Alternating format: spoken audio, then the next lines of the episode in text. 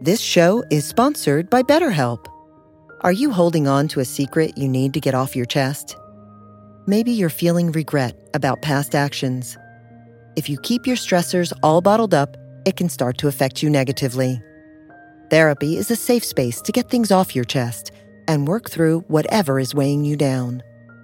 It's also a great way to improve your communication skills, learn to resolve conflict, and more. If you're thinking of starting therapy, give BetterHelp a try. It's entirely online and designed to be convenient, flexible, and suited to your schedule. Get it off your chest with BetterHelp. Visit betterhelp.com slash insighthour today to get 10% off your first month. That's BetterHelp, H-E-L-P dot com slash insighthour.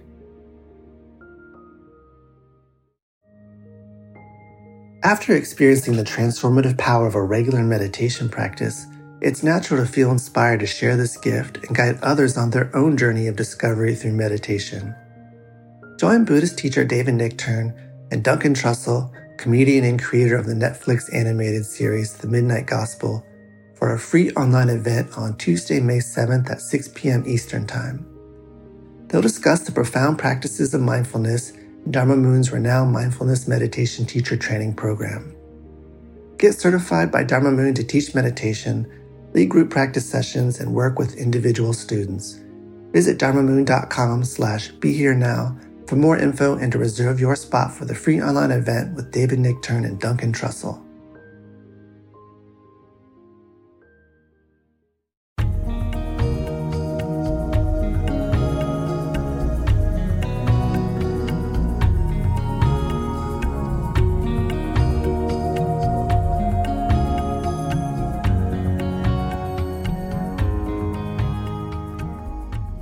Welcome to the Joseph Goldstein Insight Hour. This podcast is an expression of our shared interest in self discovery. Join Joseph as he shares his deep practical wisdom.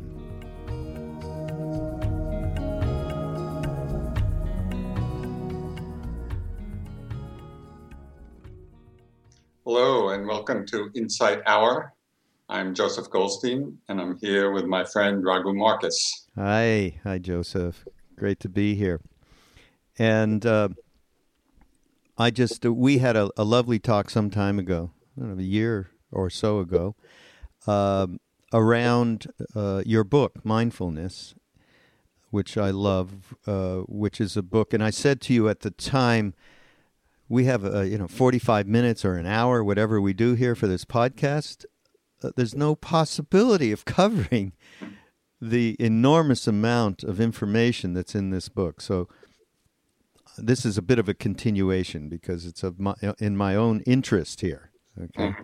Um, so I, I'm going to kind of jump all over the place. It's not going to be very. Uh, uh, it'll all be connected as it is in this book, but uh, I um, I'm going to start with something that's dear to everyone's heart, and everyone has a pile of trouble with it in this life. And it's around sex. Okay? Mm-hmm. And it's under the chapter right action. And um and and around mindfulness around this subject, which is a difficult subject. We have uh, and there's two parts to this. One is for uh, which you talk about. When one is for lay people, and one is for monastic people. Mm-hmm. And I'm going to introduce one other thing. I don't know if you can work this in. It's something that happened to me, so I'll give you a little bit of my own experience. And it was through a book that I read many, many years ago called Kali's Odiyya. It's a shaman story of initiation. And what it is is um, way, I think, in the earlier part of last century, where this stuff was still vibrant in, in India, and there, where there's a whole village dedicated to the worship of Kali in a very pure way. And there was a shaman there, and they would actually bring everyone through the this tradition and through these rituals to become ultimately free, obviously. And uh, and they initiated young people as well. And of course, part of it was tantric practices. And um, and there was one section which just uh, I'm going to admit to uh, my little earlier life of some promiscuity, okay, and unconsciousness, unmindfulness. And in this book, it talked about in the moment that you uh, get together uh, with another person in coitus, you are opening yourself wide open in that moment because everything is being let go and all sort you are opening yourself potentially to all sorts of vibrations entities whatever it is uh, that can come into this if you are not mindful and conscious. I never forgot that after that. I don't know if i totally straightened out but i did straighten out somewhat. Uh, and so that, that's just something I wanted to throw in here with um, with the consciousness and mindfulness that you speak of. And uh, and and there's one uh, one of your teachers, Sayadaw U Pandita, talked about it, and you mentioned, and I love this uh, around lust. Lust cracks the brain. what a great, great yes. little can you just talk about that and how, obviously, uh, our, most of our audience is probably lay people, but I think on both aspects. Well, first to say, I, I don't have any experience at all with tantric teachings, so I can't really speak to uh, that whole way of understanding or practice. So I'll talk on a much, uh, one might say, more basic or, or simple level. Um, and in one way, even though it's a very complicating, complicated force in our lives, I think in one way we can understand it quite simply. Um, that is, it's a very powerful energy, as we all know. It's a very pleasurable and can be an overwhelmingly pleasurable experience. And so we really need to uh, bring some awareness to that activity because if we don't, as as Sayadaw Pandita said, uh, lust does crack the brain in the sense that it's overpowering. We we lose all sense of balance, and we lose, or we can lose, all sense of balance and all sense of awareness of what's actually going on within us. You know, we just get caught up uh, in the passion of the moment, and because it's so pleasurable, you know, we can be carried along with it. So I think the real challenge for us is to see is it possible, you know, to bring more mindfulness and awareness to the experience. And part of it, uh, we can actually prepare for part of for part of it in our meditation practice uh, as we learn to be mindful of pleasant mindful of pleasant experience, pleasurable experience, without the grasping, without the clinging. Now, this takes practice because our conditioning, of course, you know, as most people know, something pleasant comes, we like it and we want more of it. Something unpleasant, we don't like it and we want to get rid of it. So, the meditation practice is a way of uh, deconditioning uh, those responses, which are quite hardwired in us. You know, it, it actually takes a practice and uh, I would say a discipline, you know, in a spiritual practice to learn how to be with pleasure and displeasure or pleasure and pain with some degree of equanimity, with some degree of openness. Um, so I think that's that's part of it you know, how, how are we relating to these very pleasurable sensations and uh, pleasurable energies in our body? Um,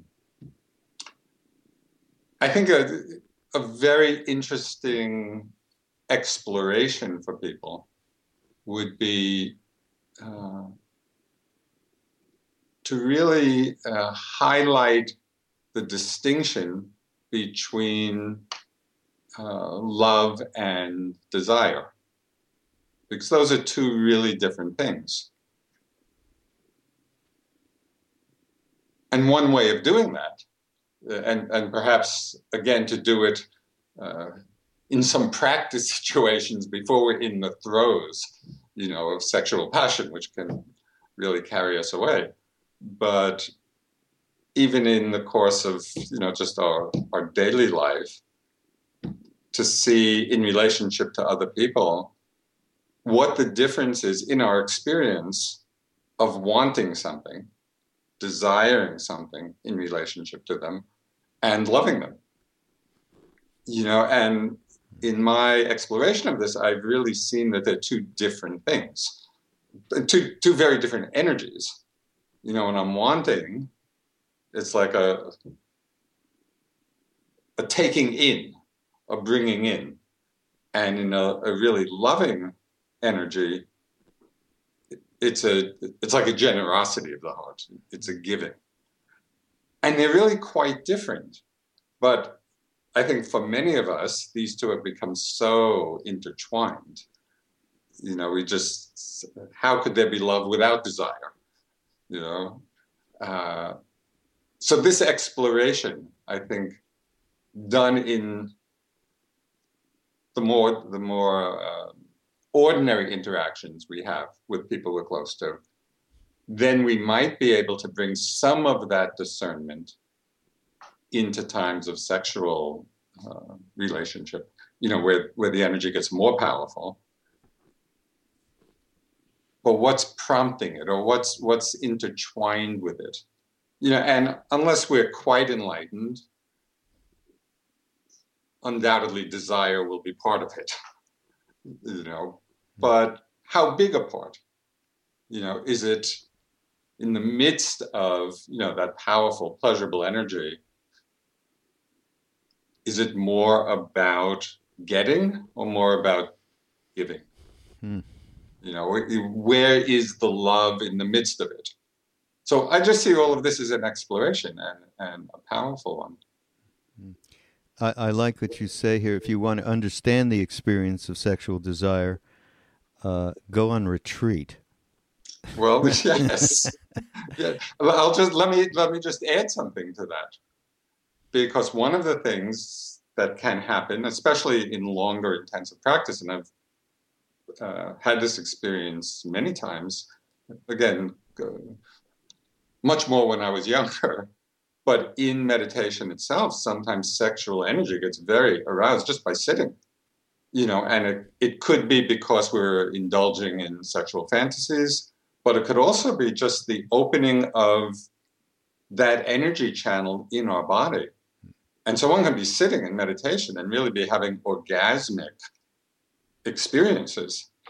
And it was very interesting for me to see my the evolution of my relationship to that. Because when this kind of energy started happening in my meditation, my first response was, this is great. you know, I'm just sitting there and, and, you know, all of this waves of pleasure, of, of sexual pleasure would would be arising. So at first there was, I really liked this a lot. But, you know, as it continued, at a certain point it became annoying, you know, because I saw, okay, this is not really on with leading in terms of my meditation. So after some time, it's like my mind did the opposite, it was pushing it away. So, okay, don't bother me, you know. Mm. And I saw that that didn't work. That was just aversion it finally came to a place where the mind really abided in equanimity. It could open to it, it could feel it, it was experiencing the pleasure of it, but without wanting, mm. without aversion. And then it was just like any other energy flowing through. So, actually, being on meditation can teach us a lot, you know, about, about these powerful energies that arise. I'll tell you a story because you this is all being what you just said made me remember an incident, and this is when I first met you. Um, I met you in Munindra's room. I think we discussed this uh, mm-hmm. last time. I'm sitting in the Goenka course in Bodh Gaya, and about three or four, a lot of people. I don't know, it's a couple of hundred people in mm-hmm. this, uh, on the roof there. Yeah, and a, a two or three people in front of me was a woman Mm-hmm. We're in the middle of meditation, I don't know, halfway through the hour or something. Suddenly, mm-hmm. she starts emoting this paroxysm of orgasm. Mm-hmm. it was like it could have been an, a 4X rated uh, movie. I mean, it was insane. Uh-huh. And me, little guy, 24 years old, I, uh-huh. I never, ever thought or dreamed that anything like this was going to happen, Uh-huh. and it set the whole everybody off. I mean, everybody was just focused, just like zoom on this woman, and it was incredible energy. yes. And then suddenly, booming from Goenka, who Right. people who don't know, he was a, a he had this large belly, and he could boom out uh, Yes. the you know whenever he talked, it would just boom, and it was anitya, impermanence. yes. And then it was like a balloon. The air went out immediately. it was so fantastic. Yes. Oh boy! But th- there is a lot to learn. yeah, you know, and and it is so important because you know this sexual energy can just become such a such a powerful force, and it is a powerful powerful force in people's lives, and well directed, it can really be in the support of love, and ill directed, we know how much harm can happen. yeah. Especially, you know how uh, the indulgence in fantasies, of course, is so can be so destructive. Uh, you know that that's one thing that. Um, how it, it takes you out of the moment because it is so powerful. Yeah. Um, I want to talk about conditioning. hmm I mean, certainly we have, we are conditioned. I mean, you just talked about how, actually, how we're conditioned to respond to love with sex. That sex is going to be automatically part of that, and it and it's you know it's a sucking kind of a thing. And, and when I when I was uh, first met uh, Neem Karoli Baba Maharaji after I left you and we went up to the mountains, uh, I noticed that in myself. Mhm. I noticed that the energy of love was so powerful and was so unconditional that my conditioning was to have sexual thoughts around that.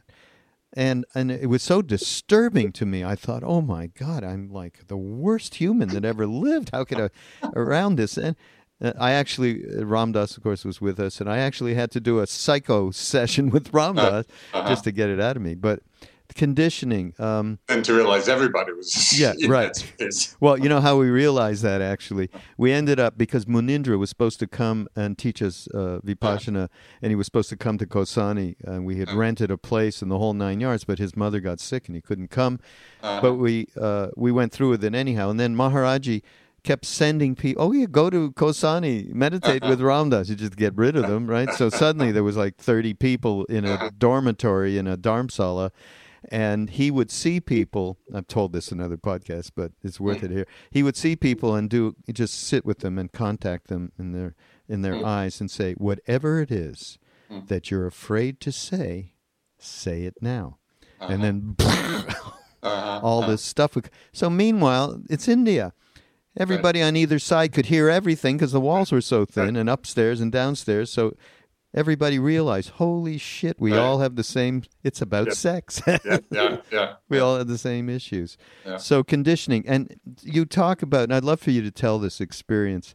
Um, you were teaching at a retreat in Mendocino with Sharon Salzberg, Mm-hmm. um, and sitting in the talking before the med- and all of a sudden, and quite spontaneously, you had Hmm. an experience, and you talk about that, and also. Uh, in reference to Ram Dass and Joya, I also found that interesting. If you can remember that, I mean, it's a big book. I don't see that I'm making you to remember stuff. No, well, that experience is, you, you, you was very clear. So uh, I was, you know, teaching this course in the Redwoods up in Mendocino, and before going into the hall in the morning, I was sitting with my colleague Sharon Salzberg, and just spontaneously, completely unexpectedly, this cloud of smoke and ash. It's like I burped it out of my mouth, and it was so striking. And it was this sweet smelling ash, and I had no idea what had just happened. I mean, I had never had anything happen like that before. So I was just, both of us were just sitting there wondering, but we didn't know. And so we just carried on with our day. Uh, and then a couple of weeks later, when we were beginning to teach our first three month retreat, uh, we were back across the country in Maine. I was standing in a, a line in front of the bank teller, you know, before the retreat uh, started, and right in front of the bank teller, the same thing happened. This this cloud of smoke and ash kind of came out of my mouth. So then I got really curious and what you know what is going on. Uh, and that was the time when Ram Dass was still uh, connected with Joya, you know, this hmm. uh, teacher in Brooklyn, uh, and you know supposedly had different powers and psychic abilities. And so uh, I had somebody ask her about it, and she said, "Oh, it's the vibhuti, you know, the holy ash of Sai Baba." because he was known as you know this Indian saint for creating this ash. So I, oh, that sounds good. I like that one. And then some months later, I was with Munindraji, you know, my my first Dharma teacher, and I told him about it, and he just kind of said, "Oh, it is the fire element, you know, just the elements in the body manifesting in a certain way." So that was a little less uh, appealing, but perhaps more realistic. And then a few months after that, I was with our teacher Dipa Ma, who was this woman in Calcutta who was this extraordinary yogi, you know, high high levels of realization and psychic power and samadhi, and she was she was an amazing woman. Um, and so I asked her about it, and she just looked at me and she said, "Oh, you must have some disease." it was such a lesson in concepts the experience was what it was, you know, and then three different interpretations, you know, some of which I liked, some of which were not quite as appealing, but they were all concepts. They were all just ways of interpretation. Uh, I had no idea, you know, really what what it was about, and it has never happened again.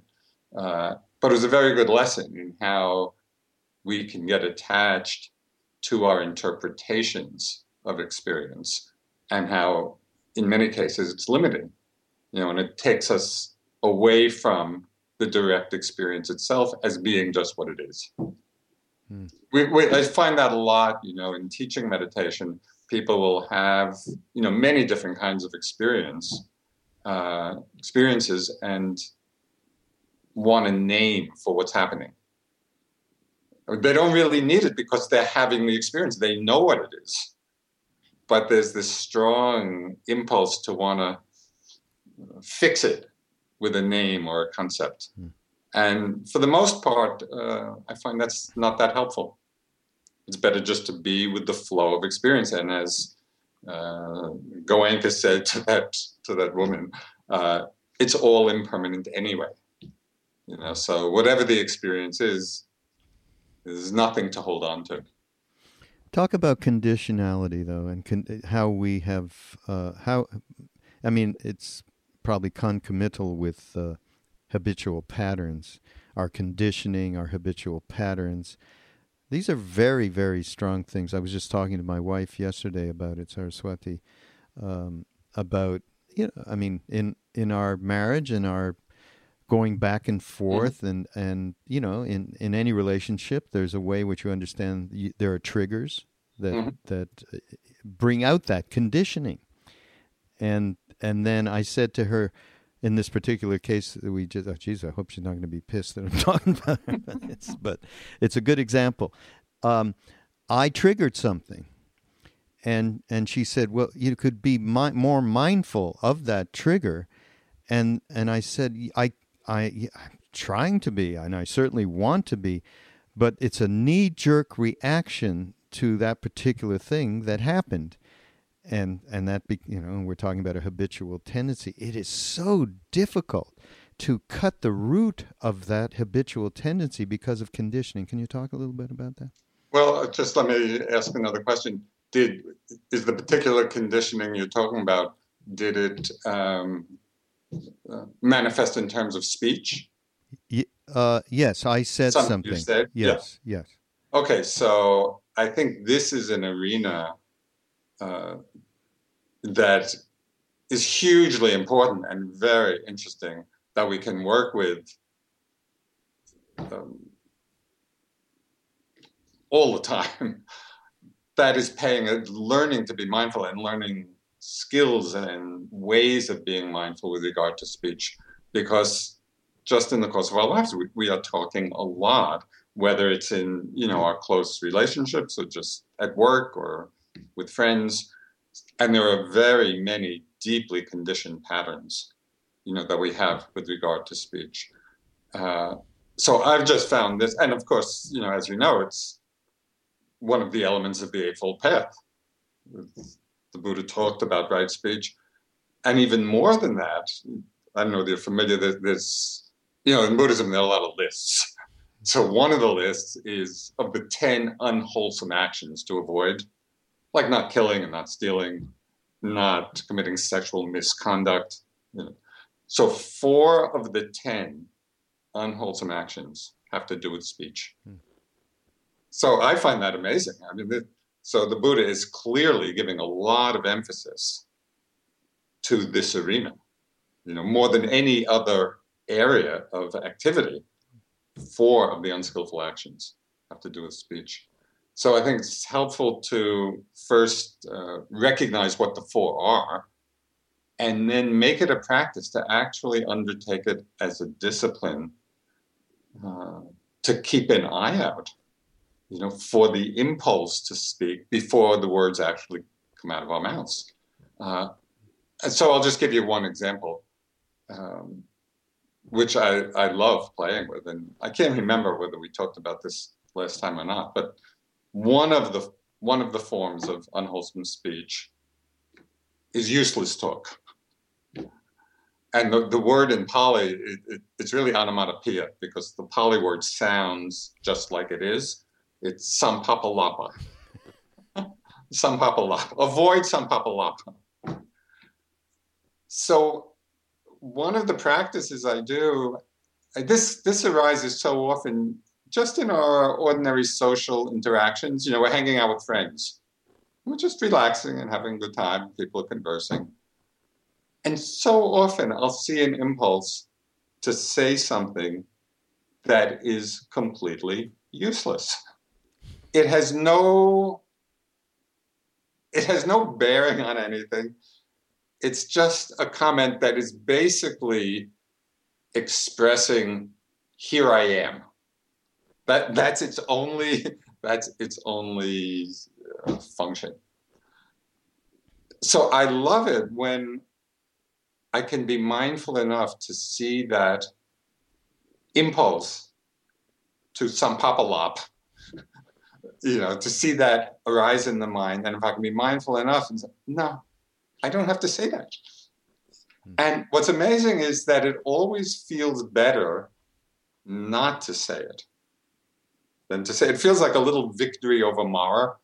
You know, it's just Mara is trying to get us to do something, you know, unwholesome. And it's just a moment of of restraint. And it feels energizing instead of enervating.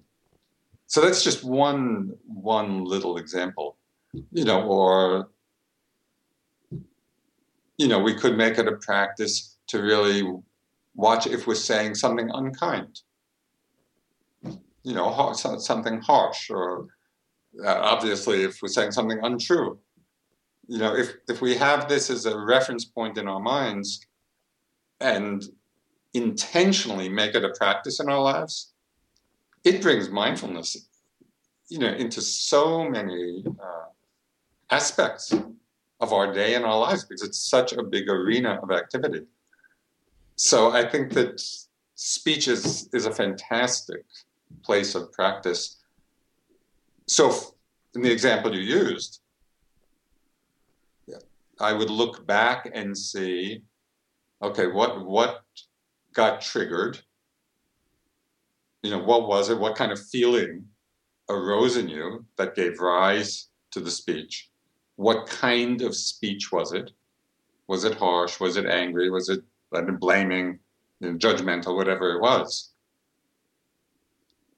And by seeing your own pattern, then really taking it on as a practice. Okay, I'm going to watch out for this arising. But it but it helps to actually have recognized it uh, clearly. You know, so so that you do have a better chance uh, of catching it before it, it manifests. Uh, and of course, it's a practice because many times we we miss it and out it comes again. So just to see that, you know, without blame, without self judgment, but with interest. Hmm. So I, th- I, think this is a, a huge, important area. Actually, when I, as you're talking and I start to think about it, and four out of the ten, yeah, four out of ten, that's almost half of everything. Yeah, exactly. Okay.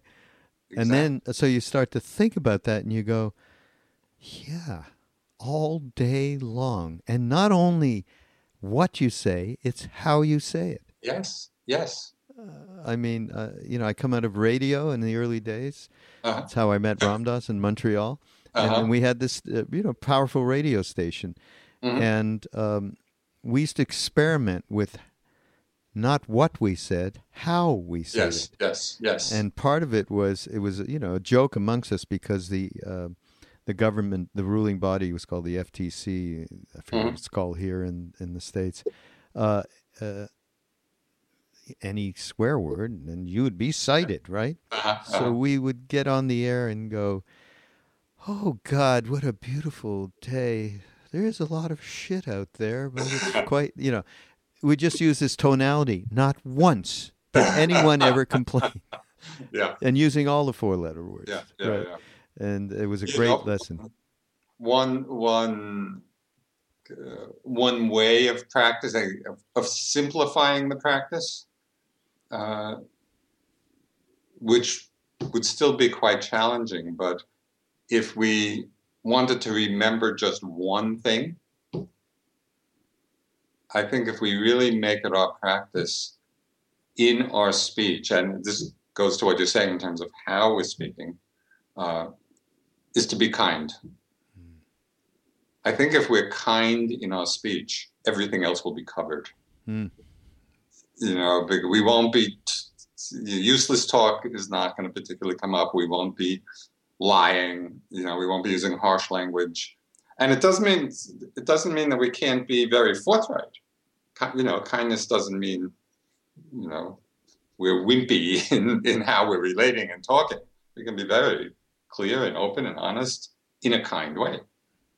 Hmm. So I think that would that would really cover a lot.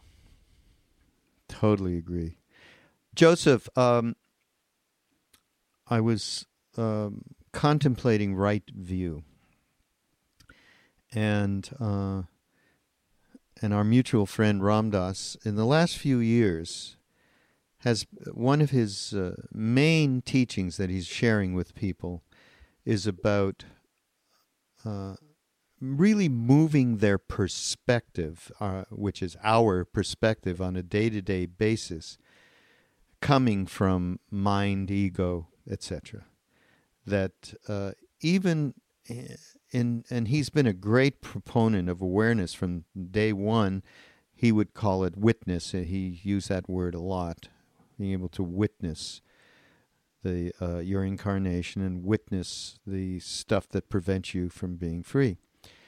And uh, and I think what he was feeling was that people were using that from the wrong place or taking that practice as a mental configuration and it may have been not uh, effectively doing what it was advertised to do. So he started talking about getting people to breathe in. The practice was breathe into their center of their chest, into the spiritual heart, and we would call soul in Hinduism, uh, but we can call it, it's all the same. It, it, can't be different. Pure mind, right? Unconditioned mind, whatever the words are. Um, and just breathe into that place. And I am loving awareness as a practice to just really um, move people from from this place in their heads and, and into a more the intuitive place that we have. And and I I liken that to this to right view, and right view is complex. I mean, there's uh, you, you, have a chapter here that that talks about it, and uh, there's different many different aspects of it, uh, from uh, and the one that I want you to sort of elaborate on a little bit is worldly ease. Um, and you're talking about it's the, the important first step on the path because it sets the direction. No matter how long or difficult our journey may be, if we're heading in the right direction and we keep on going, we will reach the goal. If we don't know the right direction, then even with strong aspiration and efforts, we may wander for a long time and never reach our destination. And I think that's a bit of what Ram Dass is doing, from a completely different um, direction in a funny way, being that I think he's taking something and saying you can use this particular practice. Uh, unfortunately, it, it can be used in a way that reinforces those things which take you in the wrong direction by virtue of the way that people use the witness uh, as a mind kind of thing. I'm going to look at everything and it's all, you know, very dual. Okay, I'm doing this. And, you know, it's not, it's self referential, basically. So, can talk a bit about the uh, a worldly ease related to right view and how right view uh, can set us in the right direction, and, and related to our our day to day lives and how we can use that properly. Okay, this, is a big question. Uh, I think there are two aspects of right view that, for me, um, kind of are at the heart of it, and each one could be elaborated in great detail. But uh, in terms of the right view, which leads to a kind of worldly ease, I think that that has to do uh, basically with the understanding of the law of karma that what we do in our actions actually bring results, depending on the quality of our motivation, the quality of our minds in doing it. You know, and so it's to understand that what we do matters. You know, every every volitional act of speech, you know, or of body or of mind, if it's done from a place of greed or anger it's going to bring some unwholesome results, you know. And if we do it from love or generosity, it'll bring uh, some wholesome result. And we don't even have to see it necessarily in terms of external results in our lives, although that is part of it. But we can see it very directly in terms of the mental environment that's being created by these different mind states what's it like to have a greedy mind? You know, what's it like to have a loving mind? The, suffering and ease is so apparent, you know, from the fruit as the fruit of these different mind states. And we can see that directly. It's not a question of belief. We can really just look at our minds and see what mind states bring about quality of ease and happiness and which don't. So that has to do with what might call worldly right view, you know, right view that leads to in, to this kind of ease in our lives. There's another kind of right view, which uh, touches on some of the things you said, and that has to do with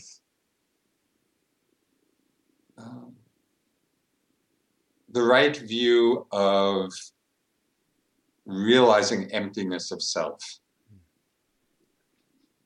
So that's a whole different level of understanding. Uh, and so, for example, the the suggestion to be the witness, a part of it is getting at the right attitude, you know, but it could also be creating a sense of someone who is the witness or someone who is the observer you know, and so we become identified with the witness, and so that becomes its own contraction. I think the same potential danger is there in the suggestion to drop into the heart space. It may be less of a danger because the heart space itself is so open, you know, and spacious but I think it would be important to really uh, become aware of the potential of identifying with that loving awareness. Oh, I'm creating an I or a self in that, rather than seeing, yes, this loving awareness is a wholesome, beautiful place or quality of mind.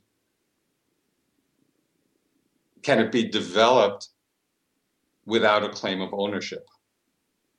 You know, without without a sense of an I or a self inhabiting it.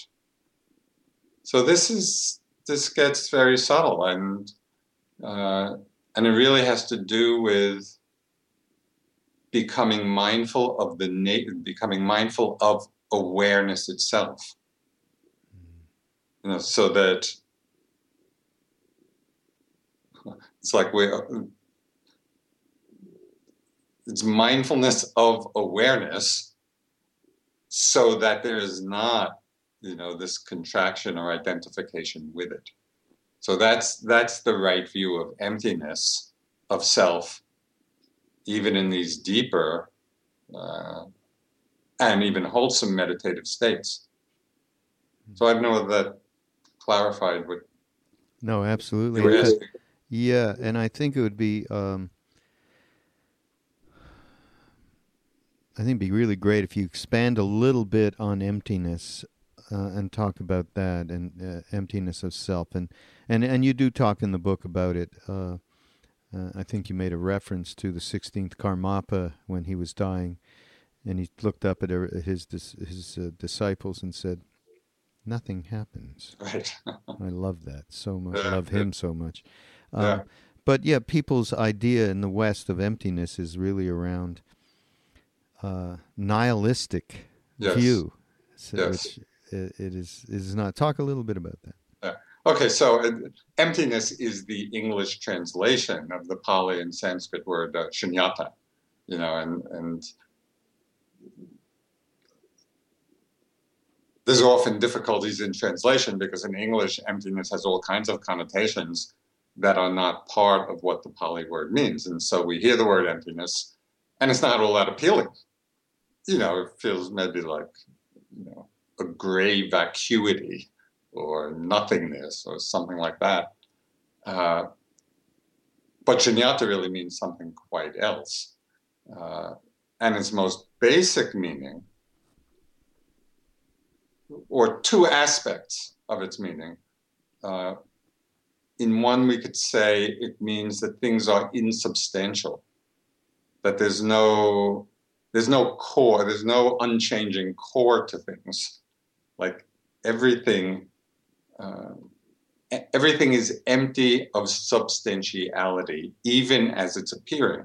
So, just a good example of this might be um, see a rainbow, you know, and the rainbow is beautiful and we relate to it, you know, and usually with delight. But there's not actually anything which is a rainbow other than an emerging appearance out of certain conditions coming together. You know, and the conditions of light and water and air, when they arise in certain combinations, there emerges the appearance of a rainbow.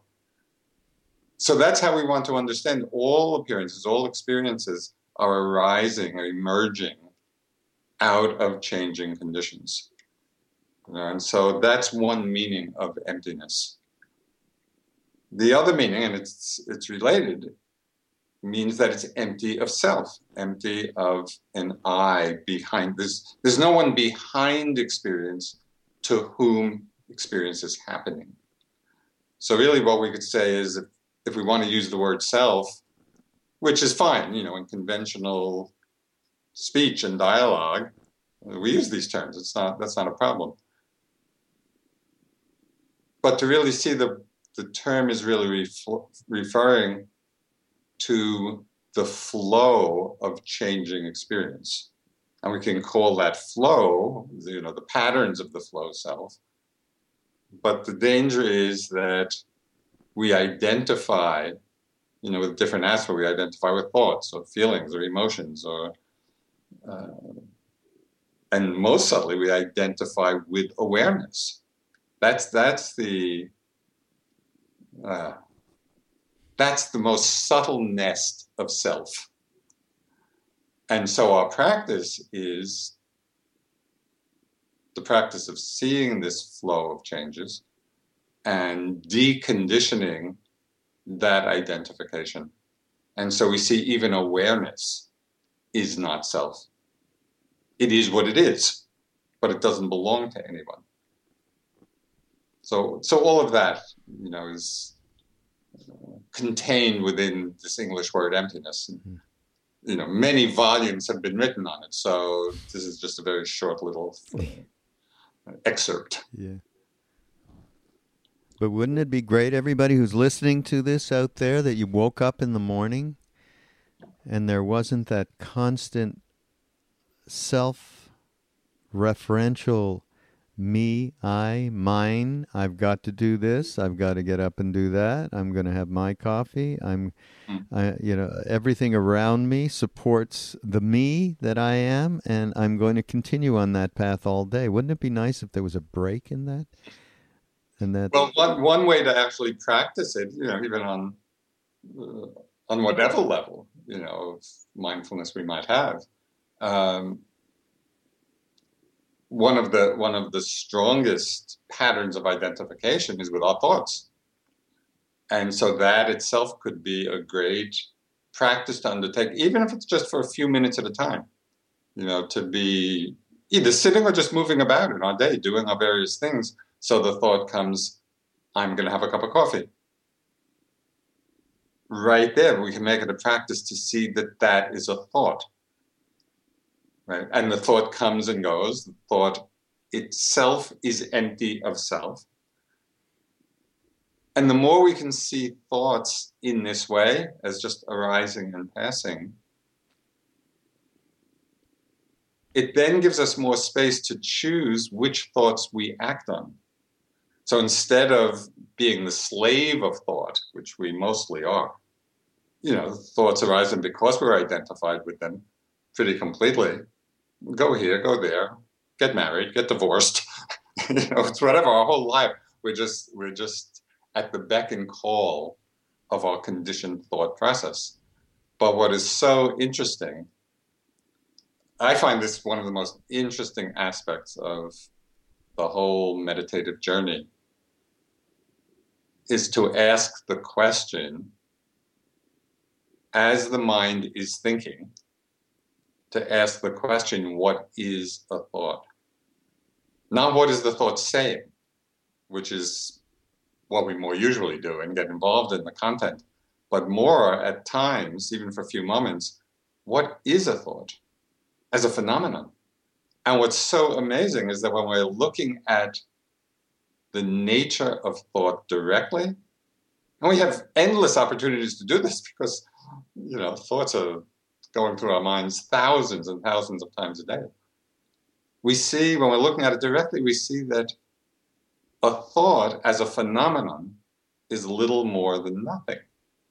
It's hardly anything, it's just this little blip in the mind.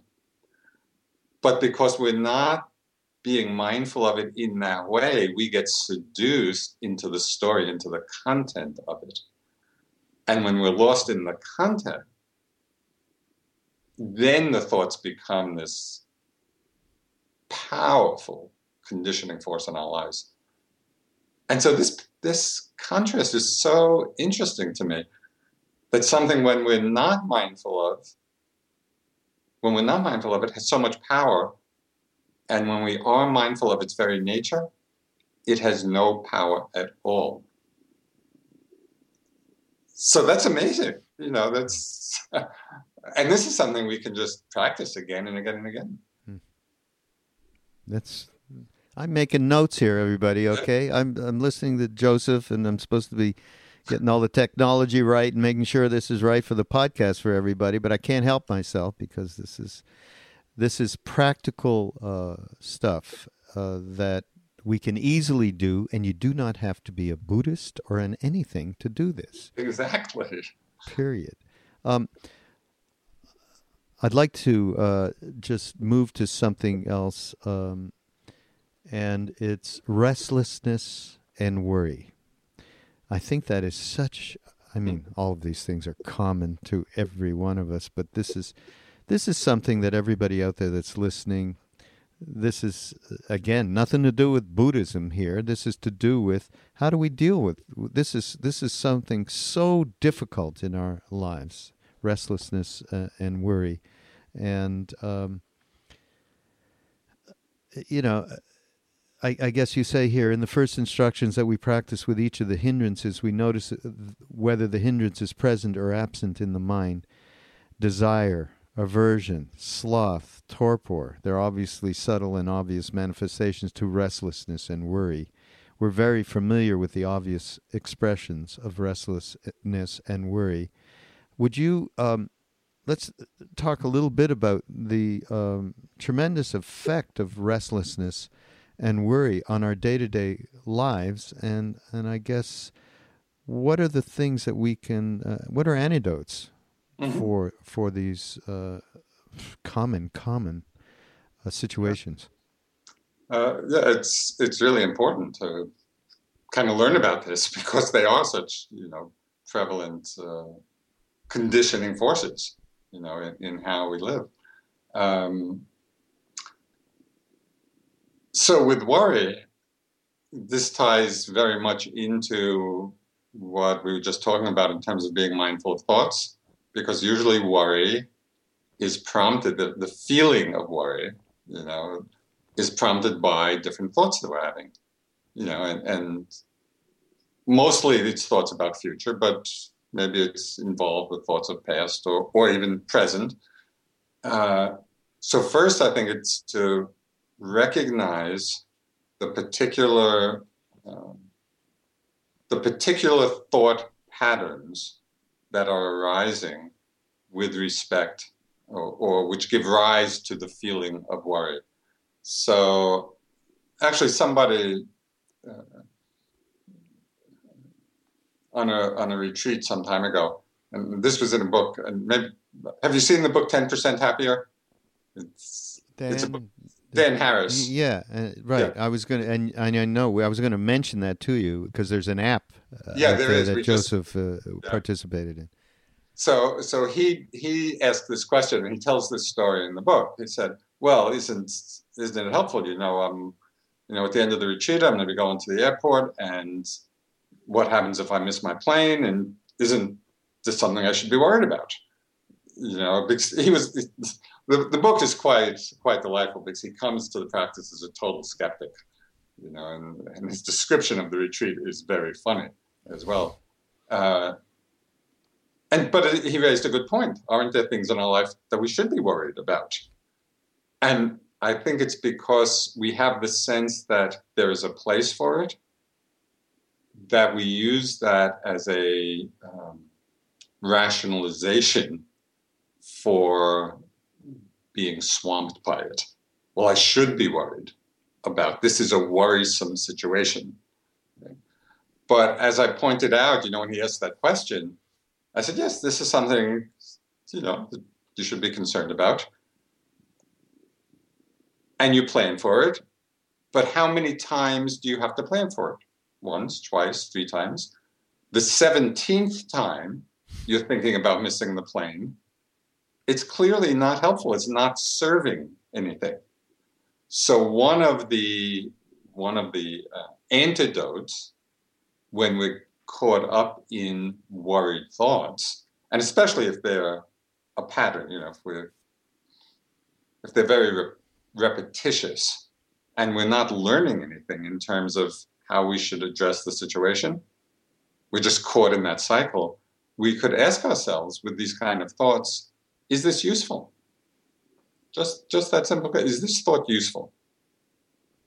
And very often that's enough to unhook us from the identification with the pattern because we see, yes, it may have been useful the first time or second time or tenth time, but it's not endlessly useful, right? And so it just takes us again, it gives us another perspective on the content so that at that point we can more easily drop into the awareness oh, this is just a thought, and tune into the empty nature of thought. Right? That, that it really, as a phenomenon, is very insubstantial because we see in that moment that the content is no longer serving us. So I think that kind of uh, mindfulness of that particular pattern uh, is very helpful in terms of freeing us from simply being uh, lost in that conditioning. And some people live their whole lives in a state of worry. My but mother. My poor mother. Yes. And she loved it. She it got will, to it became her friend. Yeah, well, that's what happens. I mean, we become so habituated to certain patterns. But uh, if we really become aware of how we feel when we're worried, it's not, it's really not a pleasant state. You know, there's a contraction and there's fear and there's often anxiety and a contraction. Uh, so that's another aspect of becoming uh, mindful. Okay, how does it feel in the body?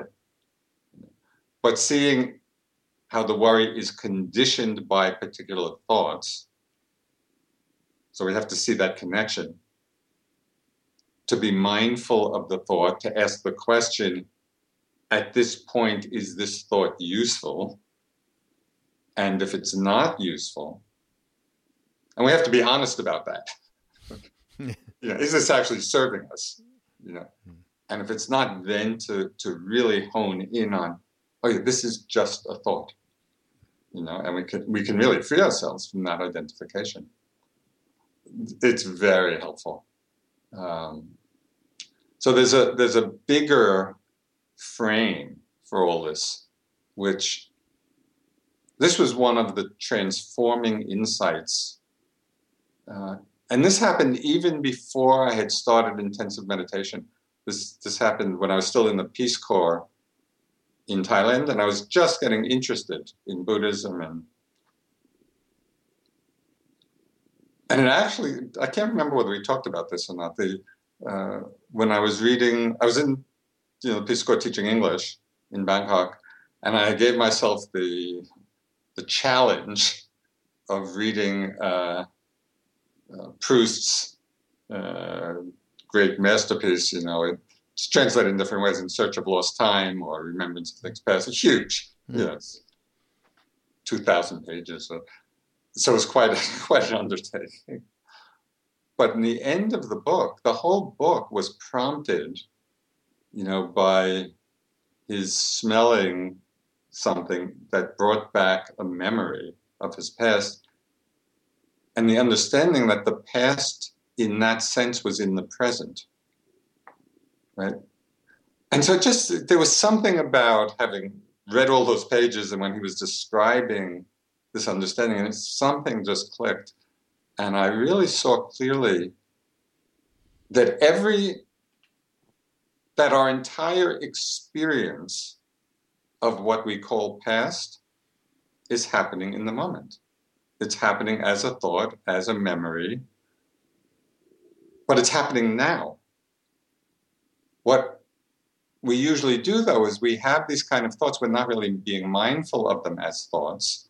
And so we put this concept, we create a concept of time, we create a concept past, we put this label on these kind of thoughts, and then this very uh, interesting mental gymnastics of throwing the concept out behind us as if the past is a reality back there. And we do the same thing with future. We have certain kinds of thoughts of anticipation or planning or, or worry or whatever it may be, excitement we put a concept future on these kinds of thoughts, toss it out in front of us as if the future is a reality waiting for us. So when I saw that the only way we're experiencing past and future is as a thought in the moment, that was huge. That was, it felt like there had been two mountains on my shoulders, hmm.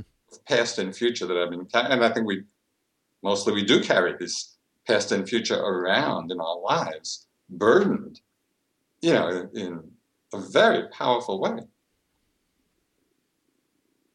Because we've created a concept and invested a reality in the concept. And yet, when we really see what's happening, it's just a thought in the moment. And a thought in the moment is very light. And it doesn't mean we don't respond to this. Sometimes these thoughts require a response. That's fine.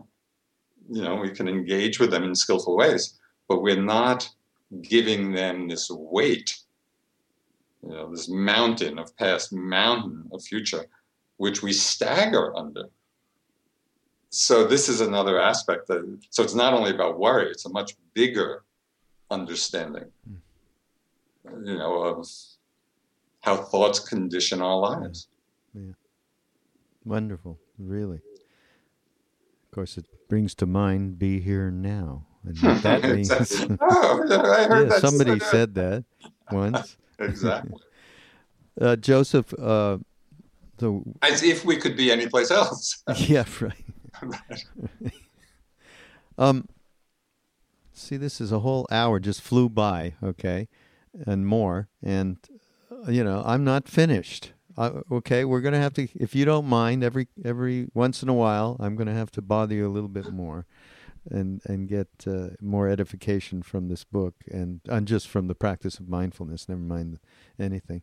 Um, but I would love to ask you Mhm. if you would just lead us in a little uh, few minute uh, Yeah. meditation, uh, because uh, everybody out there, uh, what we're talking about, uh, can really we can only affect many of these things by virtue of practice Yes. and that that is definitive. We we say that on on our Mindrolling podcast, and I say that on the podcast I do with Ram Dass. It's just, uh, and it doesn't matter what it is. It's just the the consistency of being able to um, move yourself to a focal point at the very least, uh, and uh, so we're going to get Hmm. something from Joseph right now. Okay, so it's, and again, it, it's really very simple. As, as Munindraji, my first teacher, would say, it's simple but not easy because of the conditioning on our mind. But it is very simple, and that's why, and that's why, as you say, it's the practice of it which is so important. So, uh, if everyone could just, you know, sit in a comfortable, relaxed posture. In in this tradition, we generally close our eyes, you know, in a soft, relaxed way.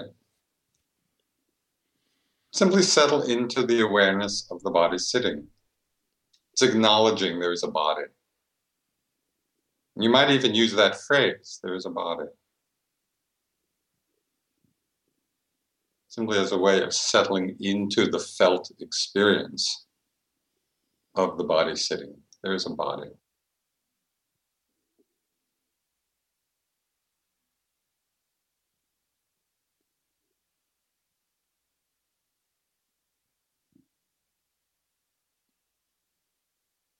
And within this very simple, basic frame, there is a body.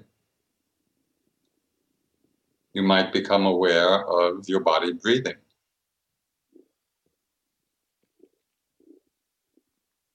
No need to zero in on it or to make the breath a certain way.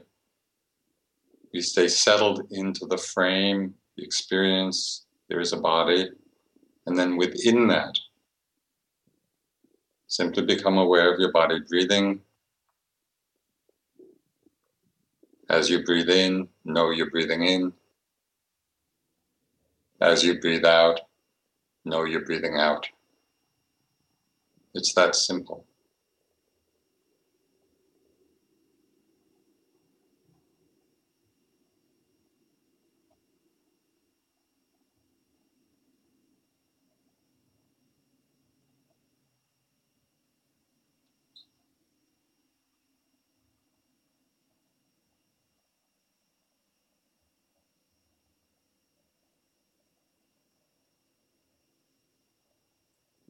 Can repeat the phrase occasionally there is a body as a way of staying connected to the felt sense of yourself sitting.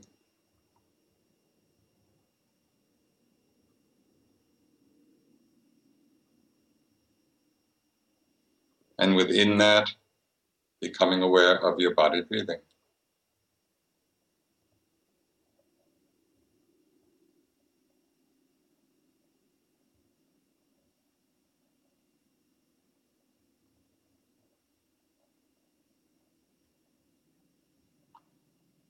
You might become aware of other sensations in the body points of tightness, a tension, a vibration, a heaviness, warmth, coolness. If they call your attention, open to the awareness of those sensations and notice how they change.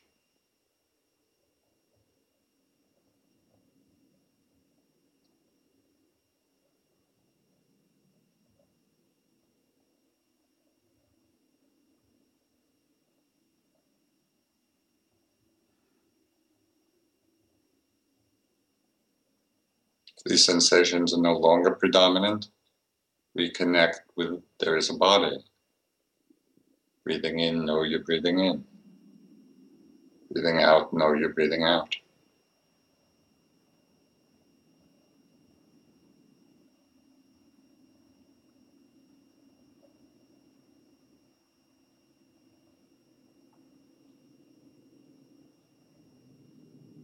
And be particularly aware of the arising of thought or image in the mind.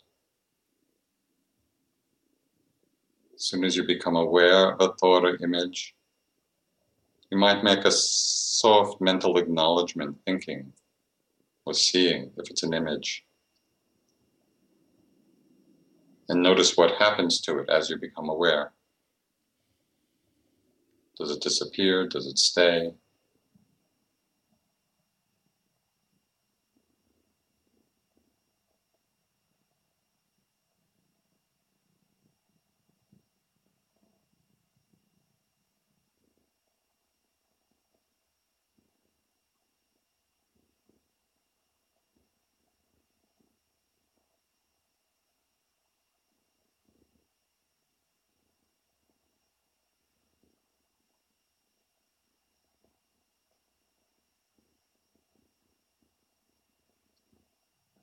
and pay particular attention to the difference in your experience between being lost in a thought and being aware that you're thinking.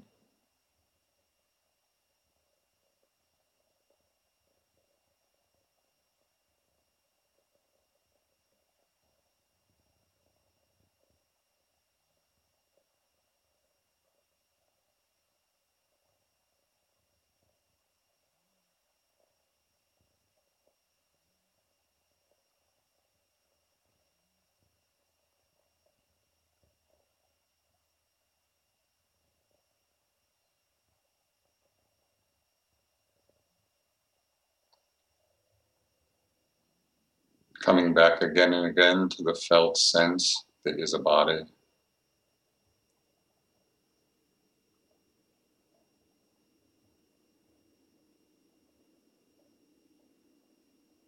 And simply being mindful of whatever arises within that frame the breath, sensations, thoughts, and images.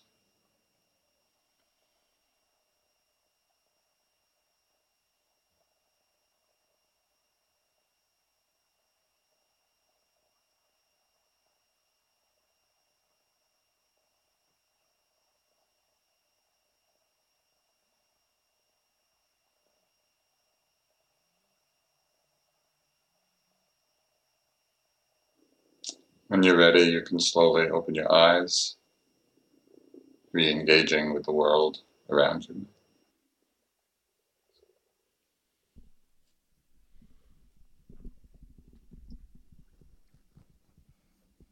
Thank you. Thank you, Joseph. Um, I want to remind everybody out there, first off, Joseph's book is called Mindfulness, a practical guide to awakening.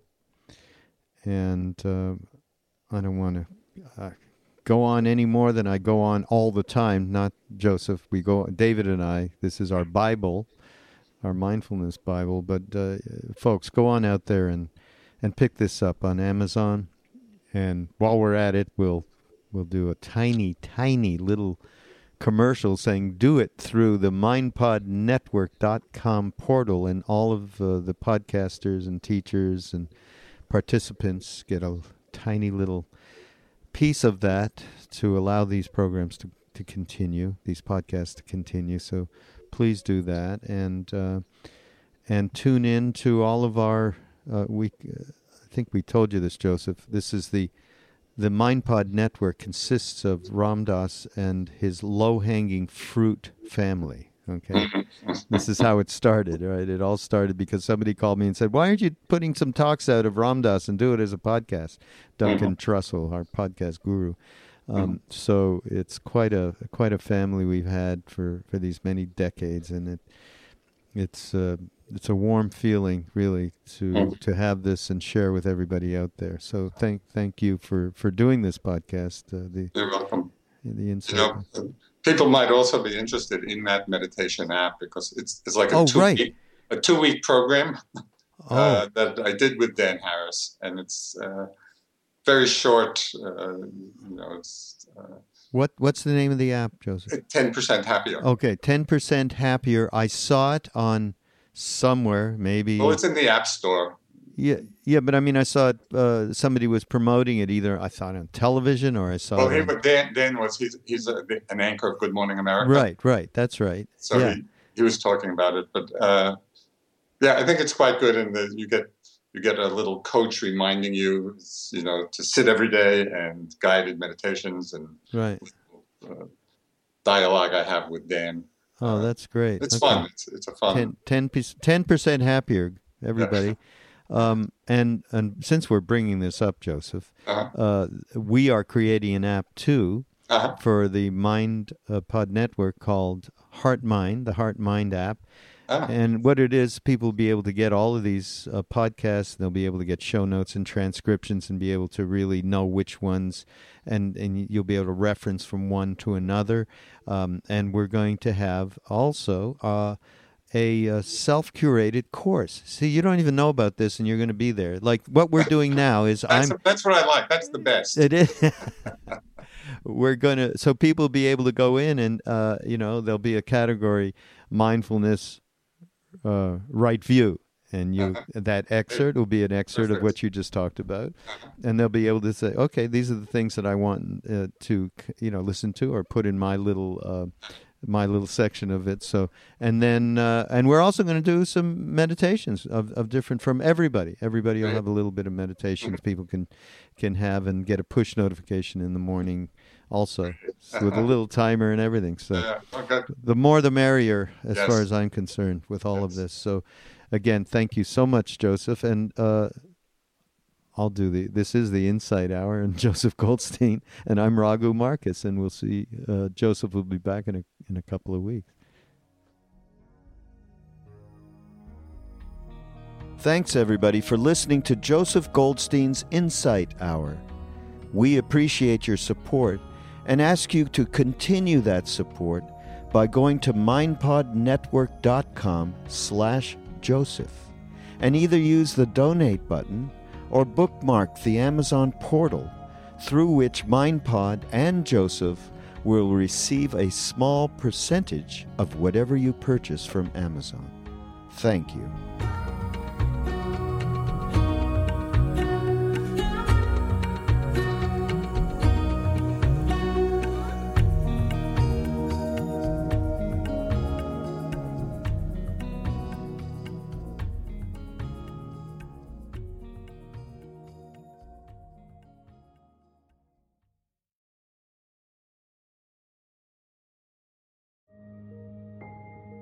This show is sponsored by BetterHelp. Are you holding on to a secret you need to get off your chest? Maybe you're feeling regret about past actions. If you keep your stressors all bottled up, it can start to affect you negatively. Therapy is a safe space to get things off your chest and work through whatever is weighing you down. It's also a great way to improve your communication skills learn to resolve conflict, and more. If you're thinking of starting therapy, give BetterHelp a try. It's entirely online and designed to be convenient, flexible, and suited to your schedule. Get it off your chest with BetterHelp. Visit betterhelp.com slash insighthour today to get 10% off your first month. That's BetterHelp, H-E-L-P dot com slash insighthour.